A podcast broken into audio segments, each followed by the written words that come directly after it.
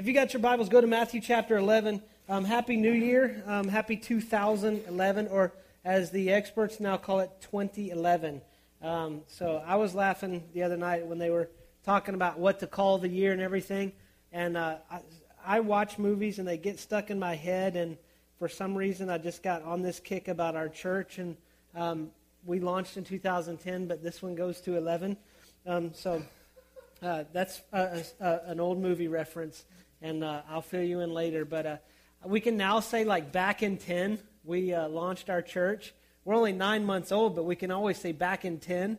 Or I can say back in alt 9 when God gave me the vision for Marine Creek Church. I don't know. It's just crazy. That's just the way I roll. But um, today uh, we're talking about uh, Matthew chapter 11, and we're talking about repentance, revelation, and rest. And uh, rest is something I know a lot of us don't get enough of. Uh, many of us really don't get rest at all. And uh, I was talking to one of the guys in our church about New Year's resolutions during setup yesterday, and he said, Well, what are your resolutions? I said, I don't have any New Year's resolutions because I, I just got tired of being guilty. Um, you know, you make them, you break them, and then you feel guilty. Um, it almost sounds like religion to me, you know. You make it, you break it, you feel guilty. And uh, so I just quit doing it. And uh, we got into a conversation about it. The reason I quit doing it is because I realized I'm trying to make resolutions in a broken system.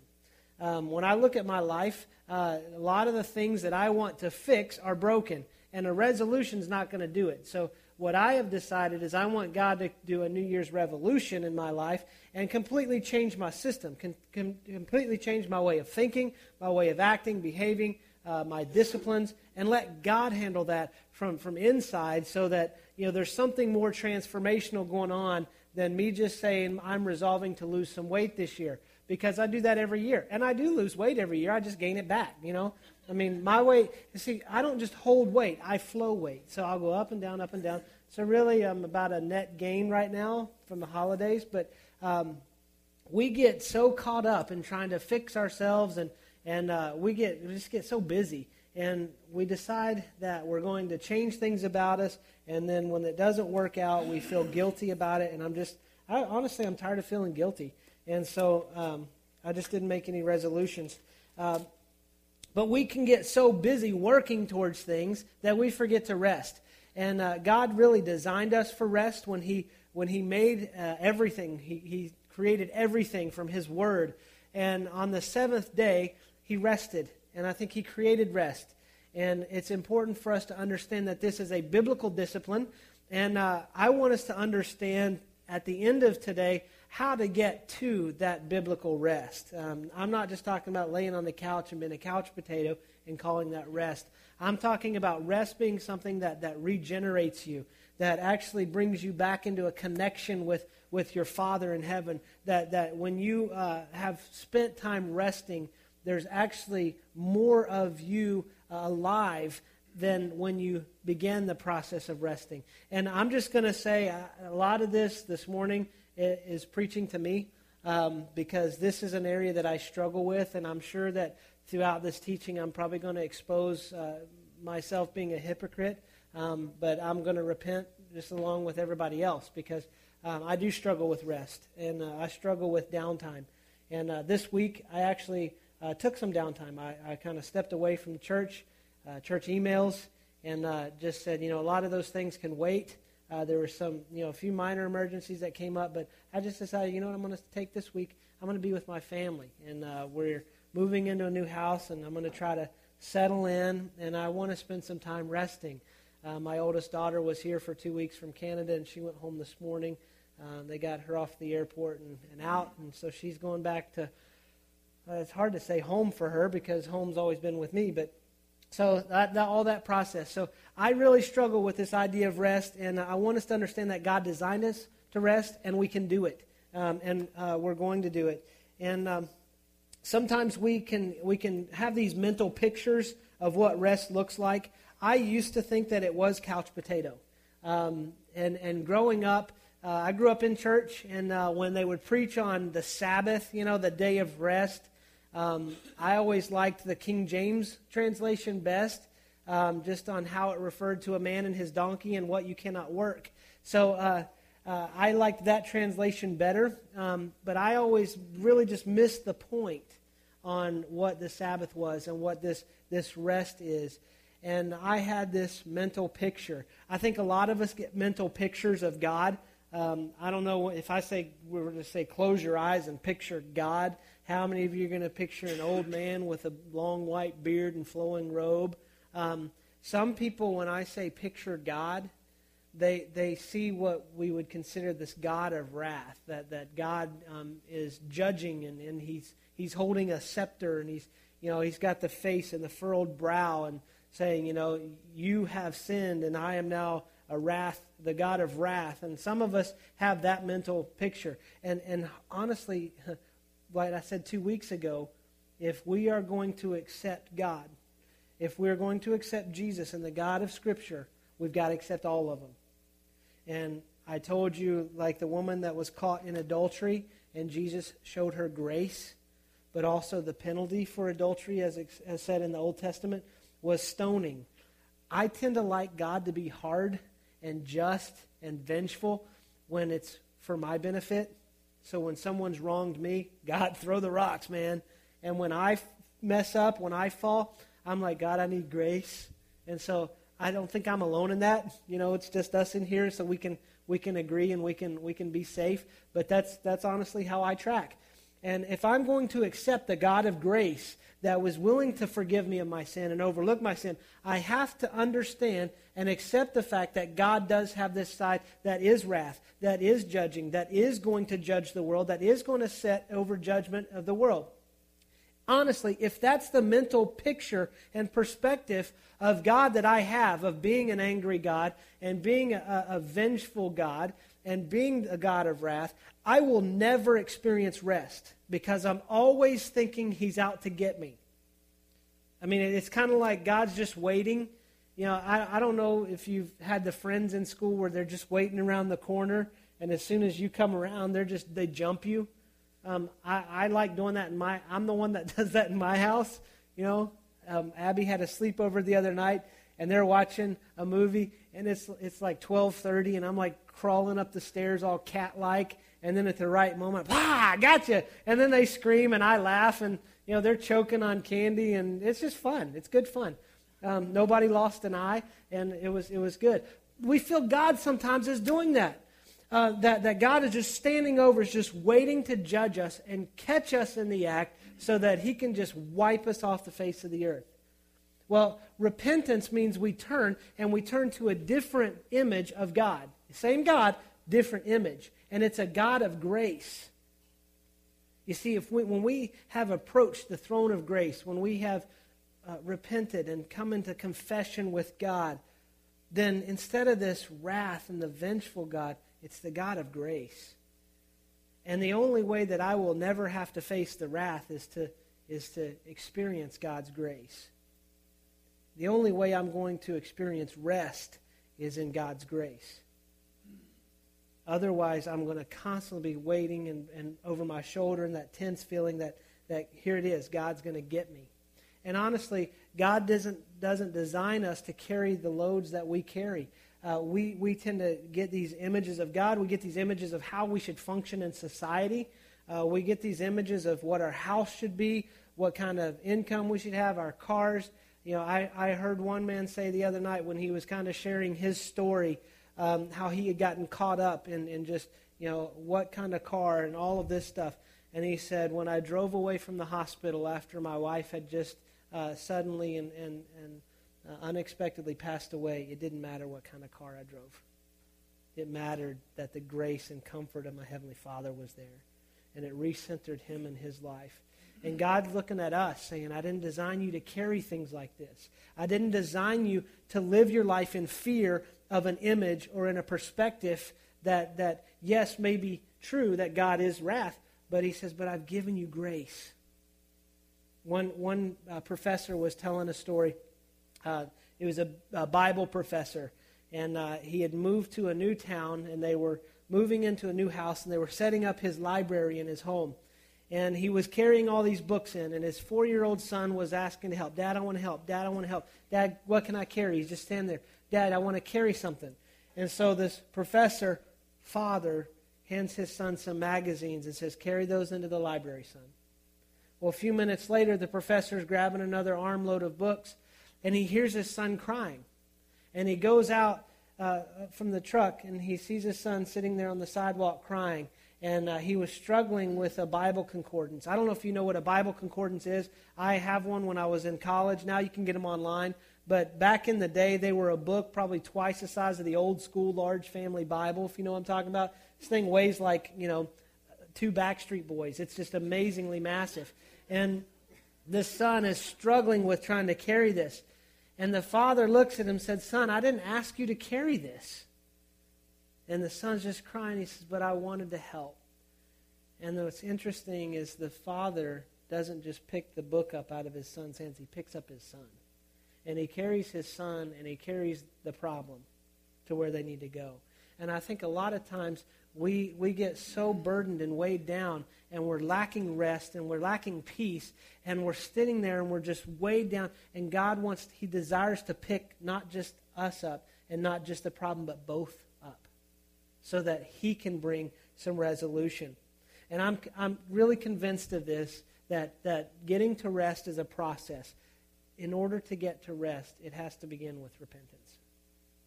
I mean, otherwise, I, I just continue to face the same image of God, of being a God of wrath, or I continue to face that I have to live life this way, or I continue to stay focused on uh, something that is, is keeping me burdened and keeping me weighed down.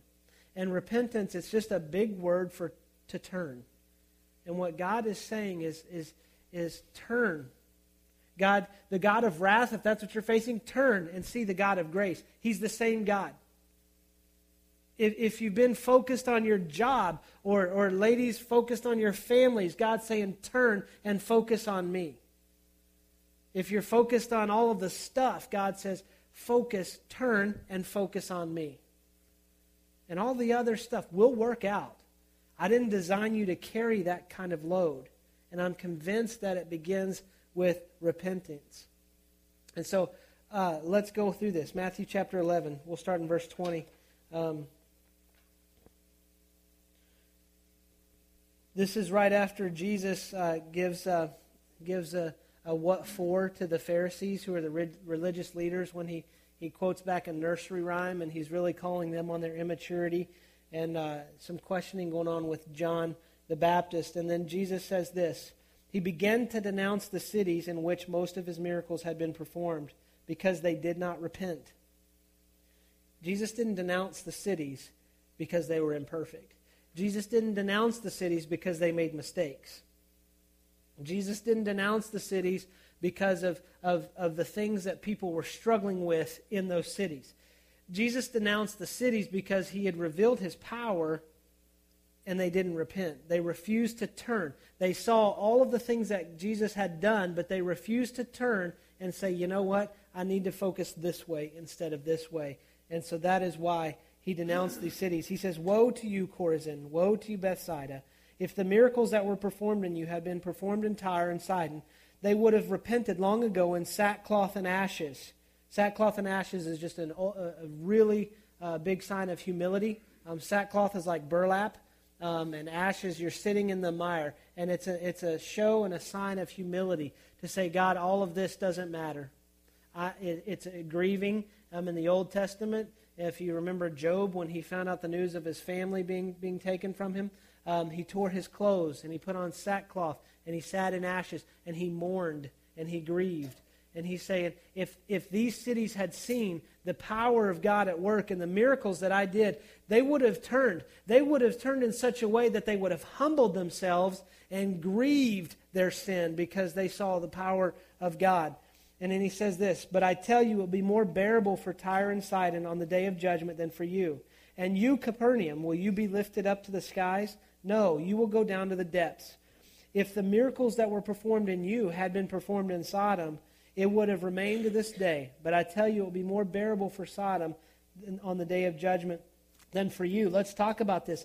You know, he denounces them because they didn't repent. Why didn't they repent? It was because they had this pride.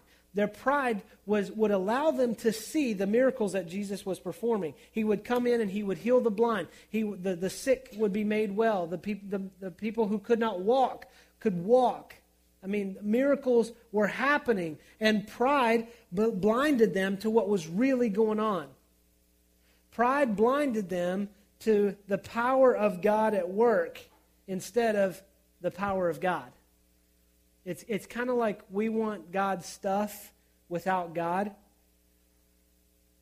You, I don't know if you've ever experienced this, and, and honestly, I've, I've tested God in this way when I was kind of trying to come to this grips of God, are you real or not? Of God, if I could just see a miracle. If I could just see a miracle, then I would believe. If I could just see a miracle, then that's evidence to me that you exist. And I, I don't think I'm alone. I don't think I've ever prayed this. Sometimes it's God, if you could just give me a million bucks, I'll know you exist. But we tend to test God. We don't need miracles. I, I love. I would love to be. I would love to see miracles. I, I would love to see that kind of uh, work that God is touching people. And and I will go on to tell you that it's not the miracles that we need. It's Jesus. It's not what his hands do. We need his hands. We need him. We need to get to a point where it's not, God, what can you give me? It's just, God, here I am.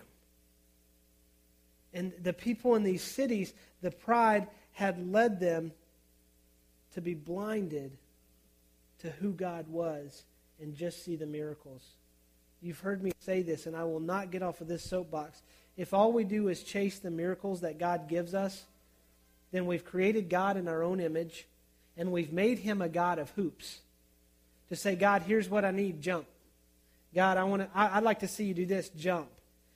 And I, I'm convinced God just looks at us, and I think with all the grace, and He has more love than we can imagine, He just tells us, I'm not playing your game.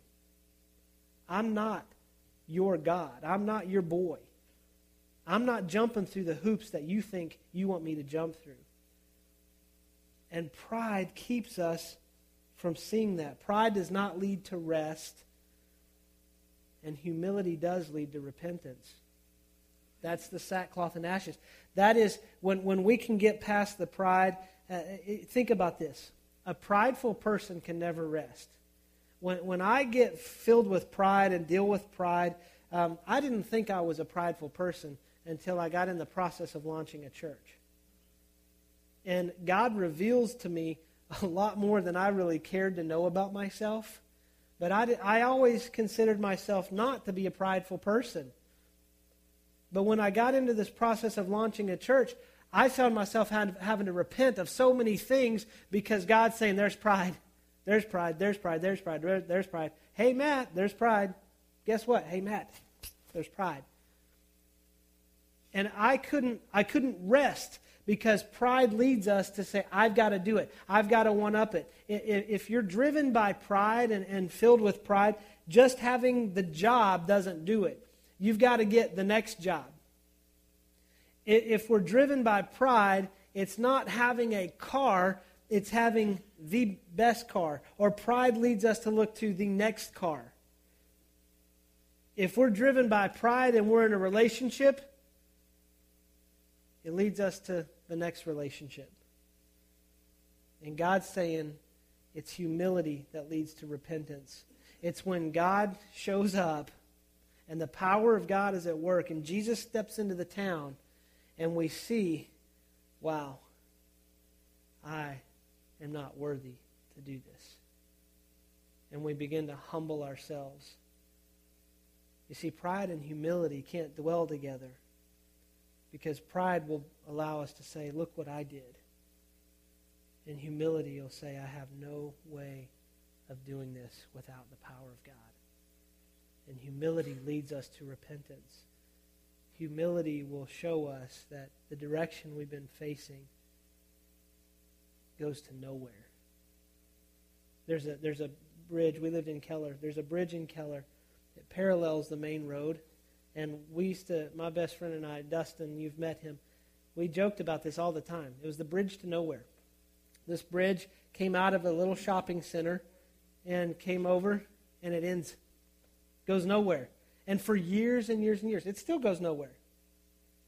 A lot of times, pride will say, This is the road I'm on, this is the road I'm driving, and we will stay the course. And what happens when you get to the edge of the bridge to nowhere? You have to turn around because you're not going any further. And what happens is we, we will drive and drive and drive, and God says it's a dead end road. And when we get to the end of that, and some for some it's a long road, for some it's a short road. I think for me, God said it's got to be a short road. Otherwise, I'd still I'd still be driving. I'd be in the deserts of Nevada right now. And He says, "You have a choice. You can drive off the edge, or you can turn." And that's all repentance is.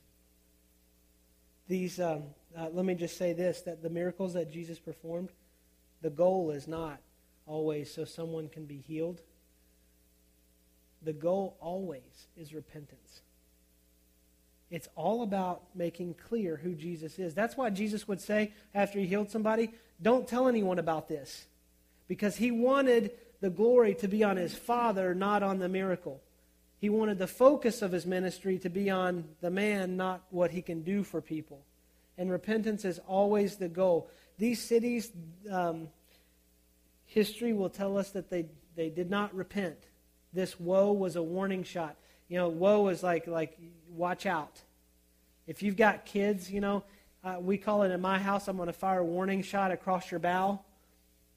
And uh, you have time to turn the ship. Otherwise, um, we're bringing guns, baby. And here it comes. And so you kind of give that warning shot, the little correction, and that's what Jesus is doing with this woe. He's saying, watch out. Here's the shot. There's going to be doom and gloom, baby. If you want to accept the grace of God, you also have to understand that He's a just God and He will bring vengeance and just and justice. But here's a warning shot. Turn. And the cities never turned. In Capernaum, was the, the center of Jesus' operations, was found in 1838 by archaeologists.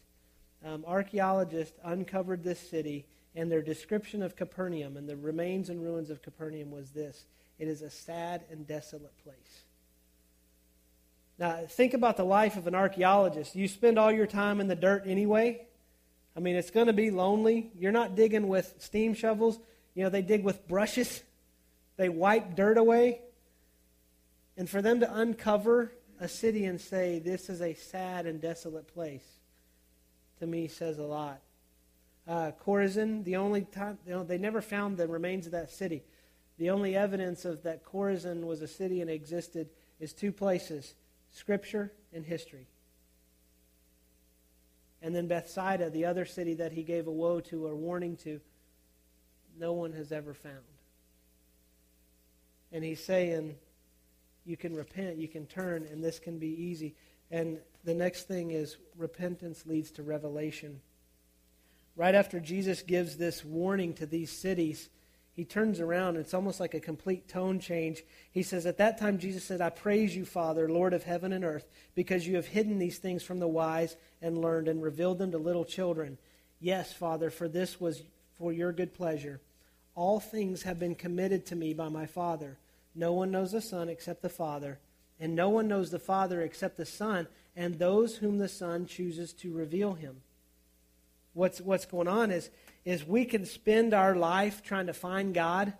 We, we get on this, this quest, this search. I've, I've heard one scholar say he has decided that if you set out to find enough evidence that God exists, you will find enough evidence to support your claim. However, if you set out to find enough evidence that God does not exist, you will find enough evidence to support your claim. If you set out to find truth, at the end of that search is God. We spend our lives trying to find God.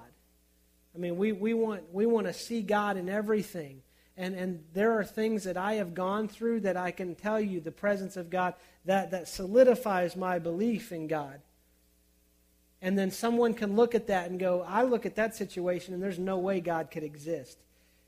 It's because God is in control of revelation.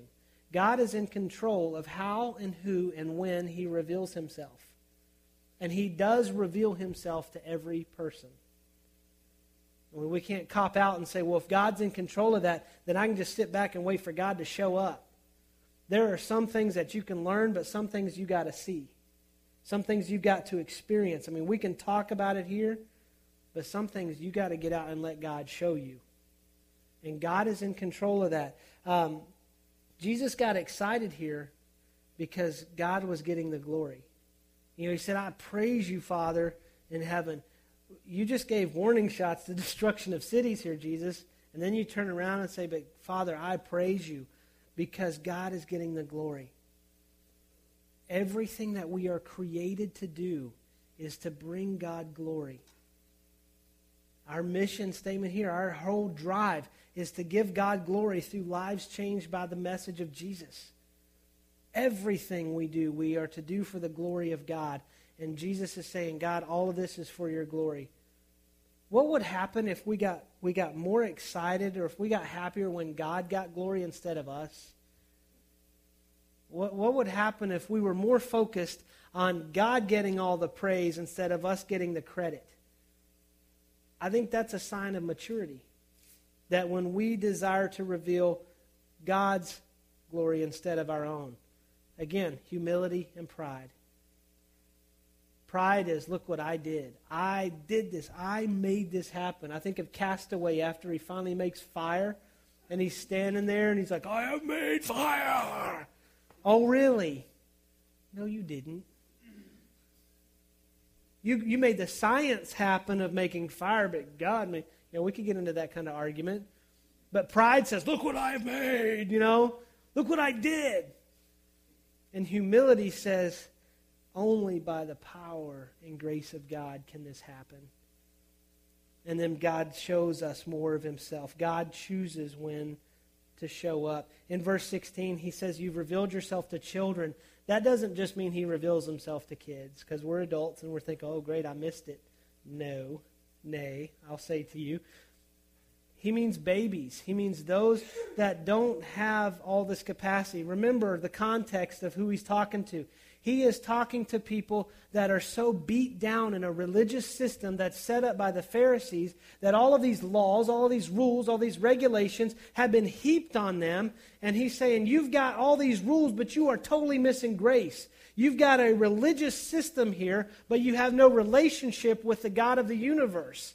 And these people are so beat down and, and the Pharisees would hold it over their heads because the people that were trying to follow God were uneducated. They didn't have the ability to interpret this by themselves, and they always had to be fed the information. And it ironically was fed by the religious leaders who continued to keep them in a system. And Jesus is so excited. He's like, You're bypassing all of these people who think they're wise, and you're going to the babies. You're going to the people who don't think they're smart enough to understand Scripture. I, I, get that when we try to read the Bible, that, that it can be confusing sometimes. Let me challenge you. I was sitting with a friend, and he's like, I have to read this so many times to figure out what it's saying. And I looked, and he, he had a translation of the Bible that was, was really hard to read. I told you in the beginning I like the King James Version because it's reference to not working your donkey. Well, the King James Version is also very cumbersome to read. You know, let, let's, let's get into a translation that we can understand. I teach out of the New International Version. I study out of several different translations. I do not have to possess a degree to understand what God is saying. I do not have to have all of this great wisdom and knowledge and information for God to reveal himself to me. I mean, someone who has never been to a day of school in their life, and, and, people say, Well, Matt, how can God reveal himself to someone who lives in the jungles or lives in, in the outback in Australia? God says, Every man will stand without excuse. He tells us that all creation testifies. It's the revelation of God through his creation. We do not have to have crazy degrees. You can have more degrees than a thermometer, but still be dumber than a box of rocks. I mean, it's God says, God says, I go after the box of rocks, baby. I'm all about the rocks, and I love that. What I also love is Jesus says, I praise you, Father. He says, Lord of heaven and earth. Again, there's that perspective. How do we see God? Do we see him as Lord of heaven and earth, or do we see him as Father? Have you experienced that revelation that it's not just coming into God's presence and bowing and saying, I'm here, my Lord, you know, and, and you're in the presence of Lord of heaven and earth. And he's like, kiss the ring, you know, now make your request known. Get past that. That's junk. God is our Father. God is our Father in a sense that He is perfect. I don't know what your relationship with your dad was growing up. But I can tell you that God is a perfect father. And I understand that it can be a process to get rid of some of that baggage. And God is all about that. Again, God says, I didn't design you to carry that. Let me help you. And when He wants to help us, God as our Father says, Come, come climb up in my lap.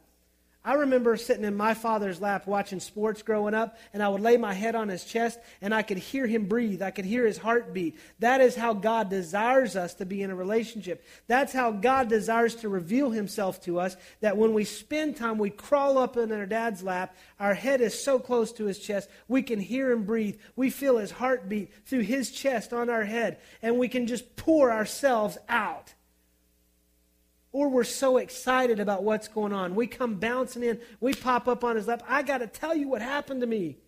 And he's not going to be a dad that says, I know, son, I was there. He's going to say, I want to hear all about it. He's not a father that's waiting for you to get out of the house so he can get back to whatever life he had planned for himself. He's not an abusive father. He's not an authoritative father that's going to lord things over you and just to see what he can get you to do. He's not a manipulative father. He's a perfect father. He's a dad. And that's a revelation that, that I can't make you have, but you have to have it and only through repentance and turning from a God of wrath to a God of grace, and then understanding He is my Father, is when change starts to happen. And it goes into intimacy in your relationship. And then the next thing is rest. He says this. Remember, he's talking to all the people who are burdened down by the religious junk, we'll call it. Come to me, all you who are weary and burdened, and I will give you rest. Take my yoke upon you and learn from me, for I am gentle and humble in heart, and you will find rest for your souls. For my yoke is easy and my burden is light. What refreshing news this was to the people hearing Jesus say this, because they were so beat down by trying to please God. They were told that unless you live according to these rules, and, and it was a really a legalistic system, that God is not going to be happy with you, that there's no way to holiness. And so these people is probably such refreshing news.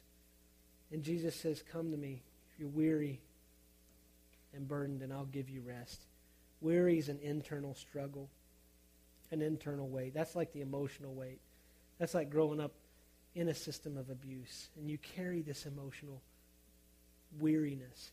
And a burden is what is placed on you from the outside. Maybe you're in an abusive relationship, and that's creating a burden on you. Maybe your job is creating a burden on you. Maybe the financial pressure and, and stress that we have we've put ourselves in or we found ourselves in is creating a burden for us. And Jesus says, Come to me, and I will give you rest. I will admit that, that some people show pride by refusing to repent, and some show pride by refusing to rest. And that's where I have to have my confession time. Because I really struggle with rest. I have a hard time sitting back and letting God be God. Those of you that, that have, have, have seen me just try to make things happen, and then, you know, Christmas Eve service was a prime example of it. I'm trying to do God's work for him. I'm calling people. I'm like, hey, we need to, can we rent your building to have Christmas service with? And it was only when I just said, okay, God, I, I'm done. I can't, can't do this anymore. That a phone call comes in and says, hey, we want you to use our building. And oh, by the way, we, it's a Christmas gift. You see, that's where when pride gets, and you want to talk about humbling. I mean, I, I felt God saying, see, see, I got this. I can do this. I felt like I was struggling with trying to carry a heavy load, and God says, Come on, I'm going to pick you and the problem up, and let's go. I really struggle with rest. It's hard work. A lot of us uh, feel uh, like feel the struggle with rest too because we've been in abusive situations. Some of us, a lot of us, have experienced religious abuse. Um, some of you abuse beyond things that I can imagine, and you probably have no desire to relive. And that creates this heaviness and this weight.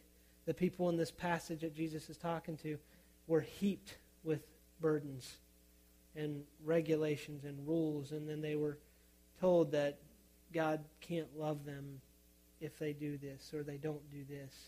That, that to me is, I, I'm, I'm so glad that Jesus is not about that because Jesus steps on the scene and says, I can take this on. And he takes on the religious leaders. He takes on this, this struggle. He takes on the trials. This yoke that he talks about, think of oxen. You know, when you pair oxen, you put them in a yoke to plow. And, and both are pulling. When one gets tired, the other one can kind of push while the other one's catching up. A lot of times, farmers would pair a weaker oxen with a stronger one so that they could grow in strength because they would when the, the stronger one would get tired the other one would have to push. The other one would be pushed by the bigger one. Even in animals there's competition and pride. And so we take this yoke that jesus has and we say i want to get in this yoke with you jesus. And he is the stronger. He is the god of grace that leads us. Another yoke that's referred to in this passage is what's called the rabbinical yoke the rabbis of the day, when they would teach, they would their teaching or their, their platform, like when we think in political sense, their platform, what is the platform of this candidate, would be called their yoke. And different rabbis would have different yokes, and it was their teaching. Um, we see different yokes popping up in, in churches and in cultures. And, and I will tell you, our yoke is Jesus, because he said his burden is easy and it's light. And we our yoke is all about Jesus. Our yoke isn't any religious mumbo jumbo garbage. It is all about Jesus. Our yoke is a relationship. Our yoke is not a, a if you have enough faith, you can have whatever you want. Our yoke is Jesus. I want nothing else in the yoke with me than Jesus. And that's what we're going to teach. And we have to understand that that we have to let go of a yoke that we have. A lot of us, pride will put us in a yoke where we push for the job. Ladies, uh, know, I'm not, call, I, yeah, I am calling you out. Ladies will put us in a yoke that the kids are what drives us. Um, we all put ourselves in a financial yoke where the desire to have the stuff gets us bound up and we carry a heavy load financially. Um, we don't experience any health in ourself relationally, emotionally, or spiritually, or physically. So when we enter a relationship with another person, we're yoked with someone that can't carry our load, and we can't carry their load. And, and honestly, uh, we put ourselves in the yoke with so many other things, and we just get beat down. And then we start working for this grace we start working for our mortgage. We start working in our relationship. We start working so that person will love us. If you're in a relationship that you have to work way too hard to get this person to love you, that's not a relationship. That's an arrangement. And Jesus is saying, Take my yoke on. Get out of all that other junk. Oh, by the way, I can get you out of all that other junk. We look at the cross in a way that, that as a sign of a debt. Because at the cross we teach and we understand that, that there's a debt that we enter life with that Jesus paid for on the cross. And we look at the cross and say, if I accept that grace, I got to spend the rest of my life paying for that grace. It's almost like we, we get the grace at the cross and then we mortgage it for the rest of our lives and we work for it. And Jesus is saying, through this rest, Everything that is needed to pay for rest has been paid for. Just turn, get out of that yoke, get in the yoke with Jesus. I mean, it's, it's, it's as simple as that. And Jesus says, I will lead this. This rest doesn't give us an excuse to be lazy. I, I, get so tired of people who put their faith in God and sit back and do nothing and wait on God. I'm waiting on God. Scripture tells us in Isaiah that those who wait on the Lord will renew their strength. Wait there is a very active term. You know, let's go let's go out to lunch, let's go to Babe's Chicken and watch a waiter. They're not just sitting there going, that food's going to move from there to your table.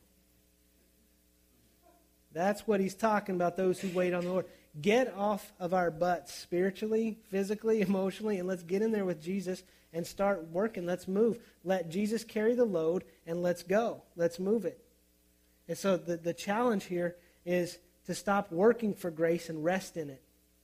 That rest is that regeneration, that peace, that, that refulfilling so that we can continue to do. That's part of what the Sabbath is. It's a day for us to sit back, give God the glory for everything He's done, and refocus us back on God and that time of rest so we can go back out and do what God has created us to do. Every one of us, God has made for a purpose. And when we don't live that purpose, we're not in the yoke that God wants us in. And we're pulling our own weight. And it's exhausting. And so stop working for the grace and rest in it. Let's uh, do this for me. Bow your heads and close your eyes. I, I just want you to, to track with me for just a second. I can't, and, and I will not try to make anyone repent. That's God's work. God does all that work. I'm responsible for communicating the truth of Scripture and for us to experience Jesus for who he really is. And if you experience Jesus for who he really is, then you will either repent, you will either turn into that grace, or you'll walk away and say, I'm not, I don't need that. And then God leads us into revelation. And here's what we have to understand is God is in control of that revelation. I don't know uh, what yoke, what burden, what heaviness you're carrying. Through our conversations one on one, I know what some of you are carrying. But only you, in the, in the deep, dark depths of your soul, know what's weighing you down. And so I want you to just just tell God right now. I mean, nothing fancy about it. Just say, God, I'm tired and I need rest. I've carried this on my own for far too long. And let God take that off of you. Some of you, this might be a, a, constant process of saying, God, take this off of me and take this off of me. Let me, let me encourage you quit taking it back from God.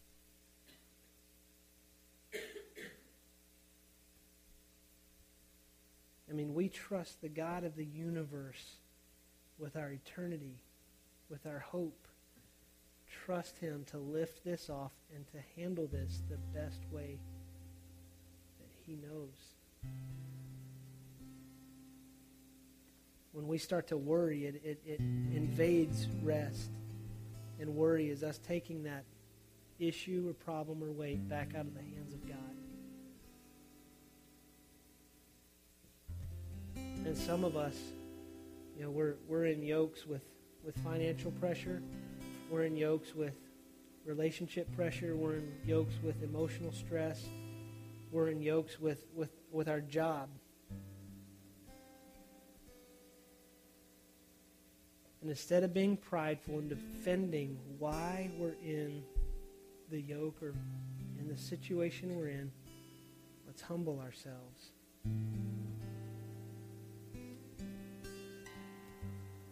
Amazingly, when we humble ourselves and fall to our knees, that yoke doesn't fall with us. And Jesus meets us there. And he picks us up. He picks the problems up. And he begins to walk with us into the life that, that he's created for us. A life that has rest and work in a perfect balance. That we're regenerated, we, we feel passion, we feel life, we're energized into a healthy life.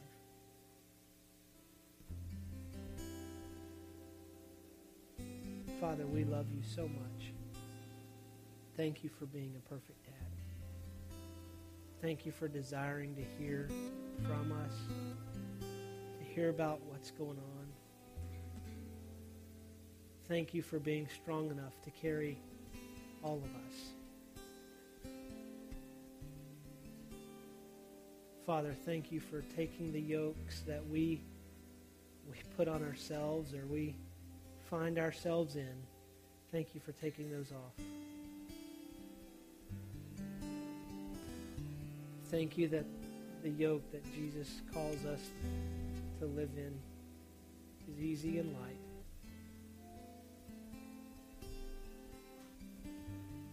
Father, we just ask that that you reveal ways in us. Show us the areas where pride has put up the walls. Show us where we need to repent. And God, give us the courage the strength and even the, the people alongside of us to turn.